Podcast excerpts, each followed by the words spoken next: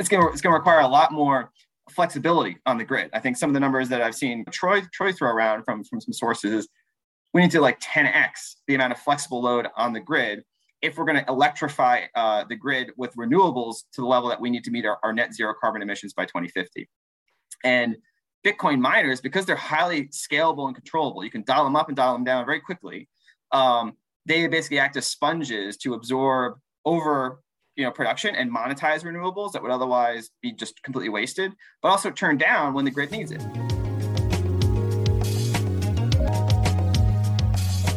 This is the second part of an interview I did with Matthew Pines. Matthew Pines is a consultant for the Bitcoin Policy Institute. The Bitcoin Policy Institute is an interdisciplinary cohort of economists, coders, lawyers, climate scientists, philosophers, and policy analysts providing research, fact checking, and commentary on Bitcoin. They advise the U.S. government on various subjects related to Bitcoin. In this episode, Matthew discusses his views on Bitcoin and energy consumption, and he discusses why it can be a crucial tool to develop environmentally friendly sources of energy. Here is the last excerpt from that interview. Matthew, would you mind summarizing your views on energy consumption, Bitcoin, and ESG, because I think Troy Cross, who, who also works at the Bitcoin Policy Institute, has done some very good research on that.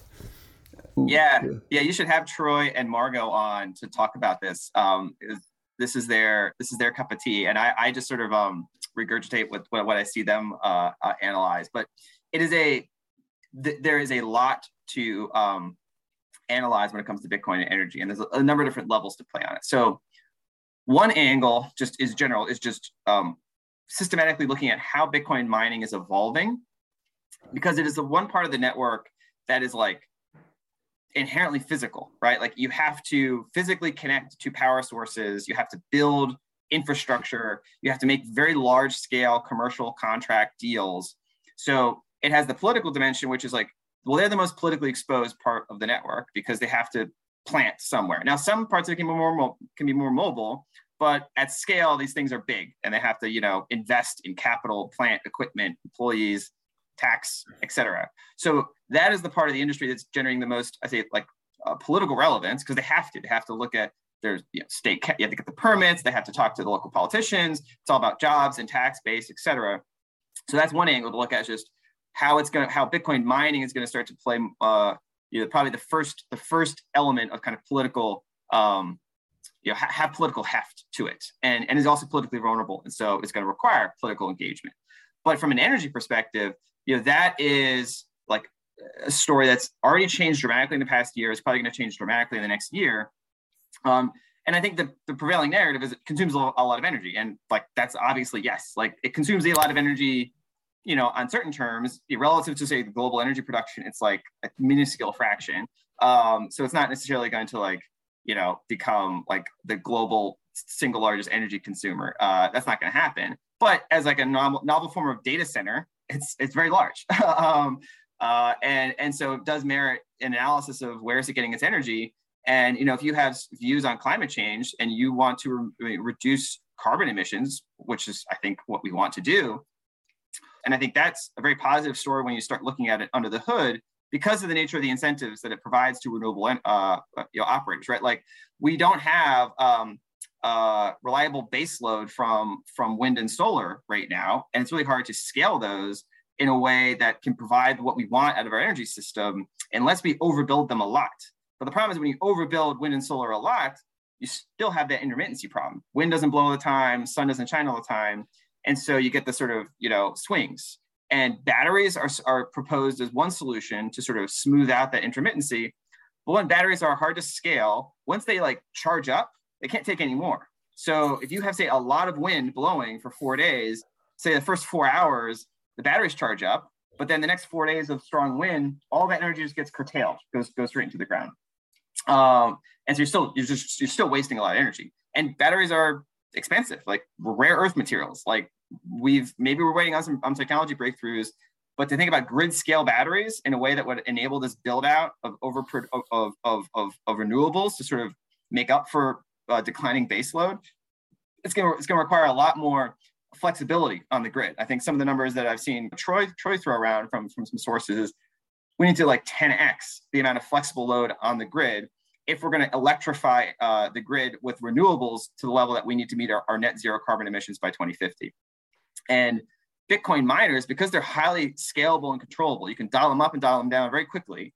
Um, they basically act as sponges to absorb over you know production and monetize renewables that would otherwise be just completely wasted, but also turn down when the grid needs it. And that essentially gives the grid operators a very um, unique resource to help them control the stability of the grid, but also you know improve the economics of all the uh, power generation on the grid, uh, and particularly improve the, the renewable econ- the, the, economics of, of renewables um, uh, because they don't make money when they're putting the energy into the ground. Um, so that's a that's gonna be a fascinating dynamic of, but it's not just renewables, also like flare gas mining, um, where you have you know methane being released or, or, burned, and you can instead convert that wasted flare uh, natural gas into Bitcoin uh, in a much more efficient way uh, and net reduce carbon uh, or net reduce greenhouse gases. So you're still generating carbon dioxide, but methane is like a 40 times more potent greenhouse gas than, than, than carbon. Um, so just between methane, solar, wind, but also nuclear, you know, one of the big problems with nuclear has been, well, you know, societies have been sort of scarred by nuclear disasters, and that's related to really onerous regulation. It means that you, in order to make a nuclear power plant economically viable, you have to like have it be massive and then spend like billions of dollars uh, going through all the compliance and all the safety to build these massive nuclear power plants, which is why we haven't built a whole lot of nuclear power plants in the West. And if you're going to take away other reliable sources of base load, and you don't have nuclear, that leaves you with wind and solar, but that leaves you with this, this sort of intermittency problem. And so how do you then you incentivize more renewables, especially smaller scale renewables that um, just recently have been uh, sort of cleared their own regulatory path to the Department of Energy to, do what's called small modular reactors using technology like thorium molten salt, um, which are much more safe, don't rely on kind of, don't have as much like proliferation risk with like uranium, um, and can be used in much more small scale modular operations for like a small city or small town, like a few megawatts or tens of megawatts. And the question is, though, you know, they still have a lot of startup and capital upfront costs. How do you sort of monetize that bootstrap?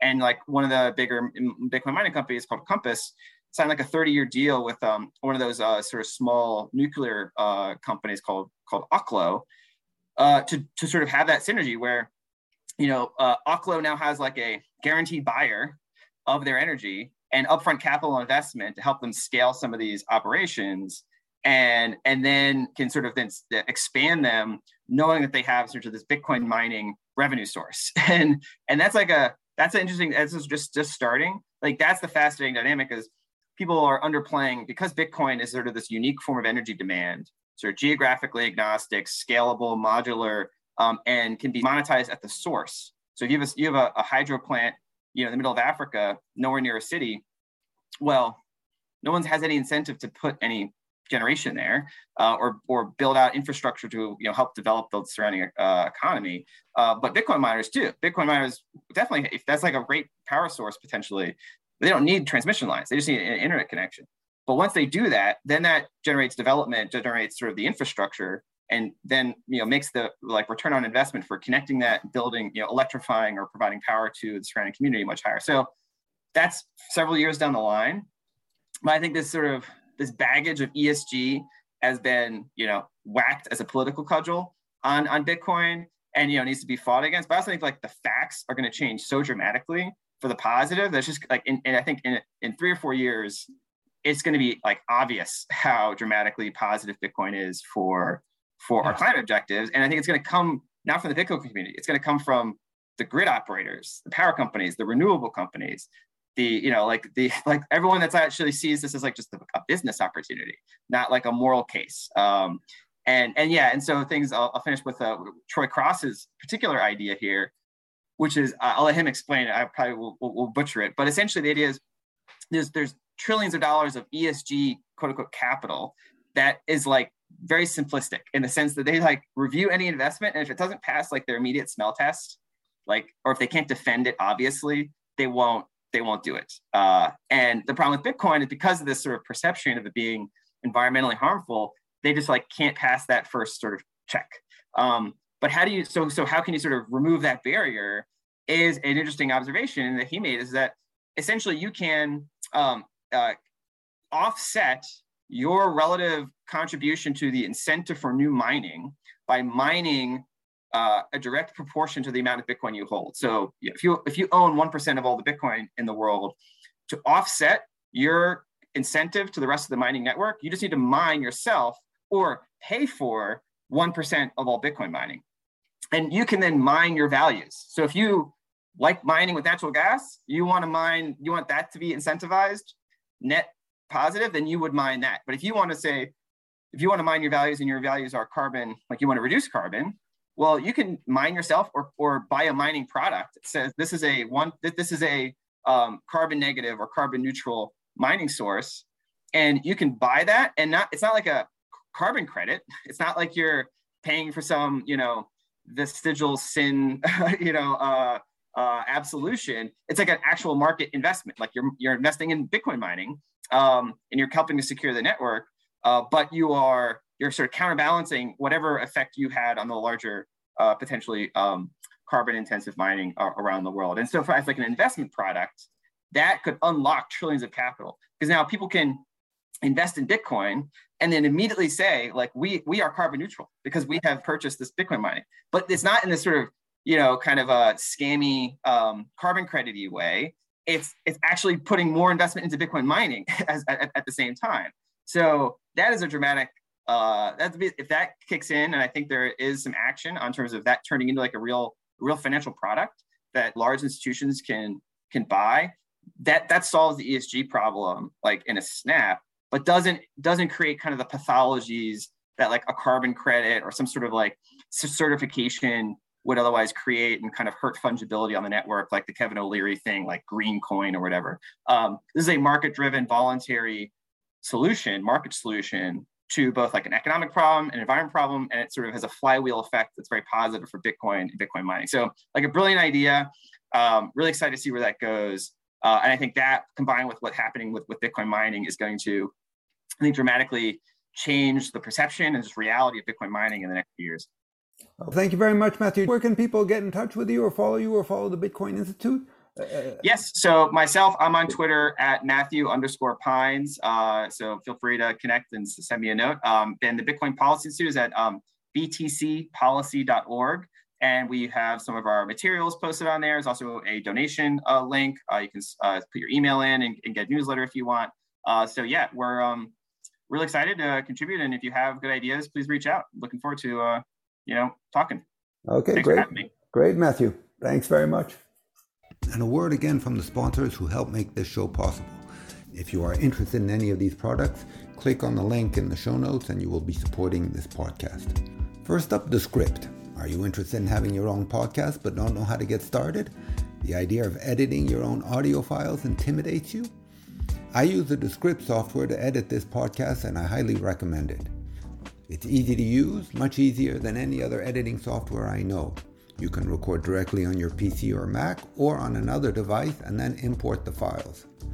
It also produces a transcript of your audio files. Best of all, they have an overdub function. That means that you can type in text and your voice, generated by the program, will read the text. So when you need to add in a word or a sentence to an audio file that you forgot to say during the recording, you can use the overdub function to insert it afterwards. I highly recommend the Pro version, which is what I use, and if you pay annually, it costs $288 a year. I really think it's worth it. Use the link in the show notes to connect to Descript and help support this podcast. Next up, BlockFi. Do you want to get interest on your crypto, whether in Bitcoin, stablecoins, Ether, or many other crypto assets, but you hear of all the hacks on the DeFi platforms and lack trust in the protocols? You're afraid that the protocols are not sufficiently battle tested or that some nefarious actor will get the keys to the protocol? CeFi, or centralized finance, is an alternative. With BlockFi, a majority of the assets are held in cold storage with Gemini. They lend your assets to market makers and, and brokers and use by and large the same risk management techniques as banks do to manage credit risk of their counterparties. Furthermore, rates are guaranteed for 30 days, so they don't fluctuate every day like in DeFi. The main difference here in BlockFi vis-a-vis a bank is you do not get a guarantee by a regulator like the FDIC in the USA or the FINMA in Switzerland. So if you do have a situation like the run on the banks, BlockFi will not have an explicit guarantee by the government. But with a proportion of your crypto assets, it could be worth it. And of course, let me remind you, there are no explicit guarantees from an outside source in DeFi either. And DeFi is fraught with all sorts of risks that most people don't appreciate. And also, if you own crypto and want to use crypto as collateral to get a loan in fiat, you can do that on BlockFi as well. Next up, Shift Crypto. Are you looking for a hardware wallet to store your Bitcoin or other crypto assets? Consider Bitbox, made by Shift Crypto.